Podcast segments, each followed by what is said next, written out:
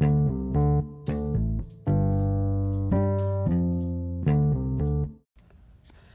good morning. It's uh, Randy with Vlurbs. Uh, it's episode 149. Hope you guys are doing okay. So, uh, I just finished working out at the gym and I, I figured that I'd get back into the rhythm of recording right after the gym because it's probably where I have the most sort of relaxed, focused time. You know, like I'm tired, I'm sitting in the car or I'm sitting at home and, and I'm just able to, you know, log on and make this shit happen. So thanks. If you're listening for the first time, thanks. Again, this is Randy with Vlurbs.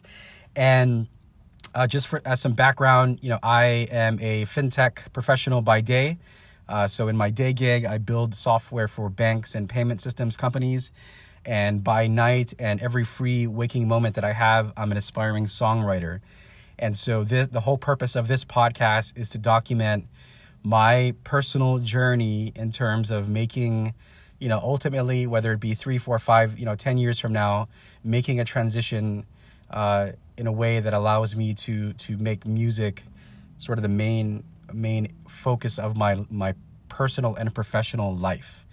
So there you have it. And what's interesting, if you go back and listen to, you know, this is episode 149, you know, the very first episode that I popped up was uh, during a real, you know, uh, turbulent time in my life. I was going through a bunch of personal stuff, and I made some major decisions to shift my life around and really start focusing on on you know doing things that make me happy with people that make me happy, uh, and where there's this mutual sort of benefit, right? And nothing that basically eliminating all the bullshit from my life that that affected me internally. And so that process started last year.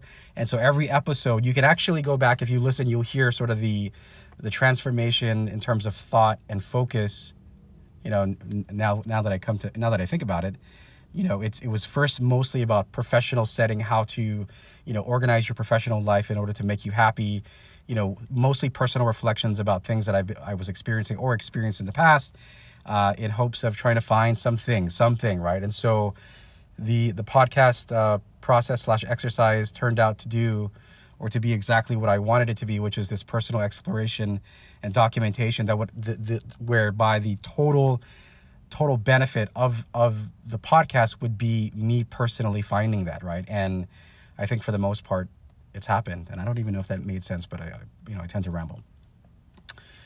But so here I am uh, I'm really I've put a lot of effort into my songwriting and, and production and uh, in my last podcast, I announced this new project that I go, that I have going on, which is a I'm going to be flying up to Nashville in the next month or so to sit down with a couple of producers and songwriters to help me shape my next EP, uh, which is a short album. Uh, and this one is, is going to be really important to me because it's about like everything that I've talked about in this podcast, that internal journey, that exploration and trying to find the sweet spot, feeling good enough fighting against external and internal judgment, all that shit that goes on with life, you know, has essentially brought me to this point where I, I you know, I've written, along with my brother who recently passed away, you know, wrote wrote a handful of songs that were really centered around family and love and life and friendship and the things that matter today because tomorrow isn't guaranteed to us at all right? And and there's a there's a lot of forgiveness within that you know forgiveness of self forgiveness of others and really hoping to try to make a connection with other people so that you know you know i guess my hope is to create a community around this this idea that it's never too late right? So i'm in my mid 40s you know my children are already grown up. I have a granddaughter. Um, my career in terms of of technology has been in motion for the last 20 years and i've succeeded and i've failed succeeded and failed across the board and here I am chasing this childhood dream to make music, uh, and I've never felt so certain about it. And in fact, you know, anytime I bring this up to, to anyone who will listen, you know, they think that I'm crazy because my career is is pretty solid. Um, you know, in addition to financial technology, I also have a clothing company. So there's just, you know, a lot of stuff that I'm doing in order to make, you know, to make a living. And so to jeopardize it by going after this music thing, people think I'm nuts but I will tell you that it's probably the most certain I've felt about anything in a very, very, very long time. And I guess a lot of the reason for that is because two things, right? The first thing is that my idea of success has, has changed, right? So in the past, for 20 or so years, my chasing of success was not necessarily because I wanted to be successful. It was because I needed to fill some void in order to be accepted by myself and other people, basically not feeling good enough. And that had been the driving force for a lot of my career, right? And so now that that has been, now that I've, I've you know, I'm still dealing with it, but it isn't this glaring open wound that drives me to do, you know, either great things or stupid things. Uh, now that, you know, you remove that and all of a sudden things become much simpler, right? The things that I want to do and want to be are much simpler. And I don't know if that's just because of age. It's probably, uh, you know, a lot to do with my age now. Uh, and where where I'm at with my children and my family and so on and so forth. But I think that I think that you know that ego driven piece pushed to the side, there's basically this raw desire to be happy, right? And to find a sense of well being within the creation of something, right? And that something has to be music for me. And you know, I think that where was I going with this point? Yes, people think that I'm crazy. And and the truth is, you know, I tell anyone that'll listen that if I made if I made minimum wage doing this and could you know do it full time and spend all of my time and energy around it, I would do it. And to me, that's the major indicator that I'm doing the right thing in terms of what's right for me right? And I'm and that's always something that's I'm curious about that. Right. So when I see people out in the world and they're kicking ass professionally, I wonder and I ask that question, you know, in my head, you know, what what are they thinking? You know, what what's what what drives other people, right? I'm just curious like that, and I'm curious to understand, you know, not only within myself but with other people. How much of that driving force has its roots in insecurity and wanting to be good enough, for whatever for whatever reason, right?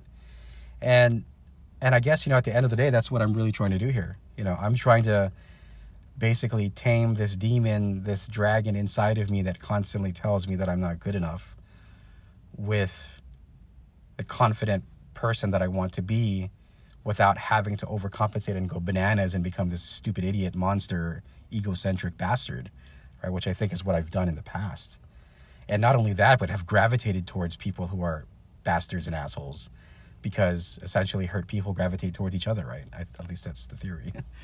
um, but yeah, so a lot of great things happening. Um, I'm about to release a song. It actually comes out this Friday, tomorrow. It's a single called Christopher. I wrote it for my brother after he passed away. Um, essentially, you know, after when we heard that he passed away, the following days, a ton of people basically reached out on Facebook and all over the place, and they were just pouring out so much love, and it made me realize that a lot of the guilt that I felt in terms of not being in my brother's life during, you know, his final days and, and, and as young adults, we, we basically drifted and went our separate ways to chase our own lives. You know, I was feeling a lot of guilt because I felt that maybe he had a horrible life. But what I realized through the conversations that I've had with his friends and family back on Guam, that he was loved and that he did a lot of great things and he inspired and helped a lot of people.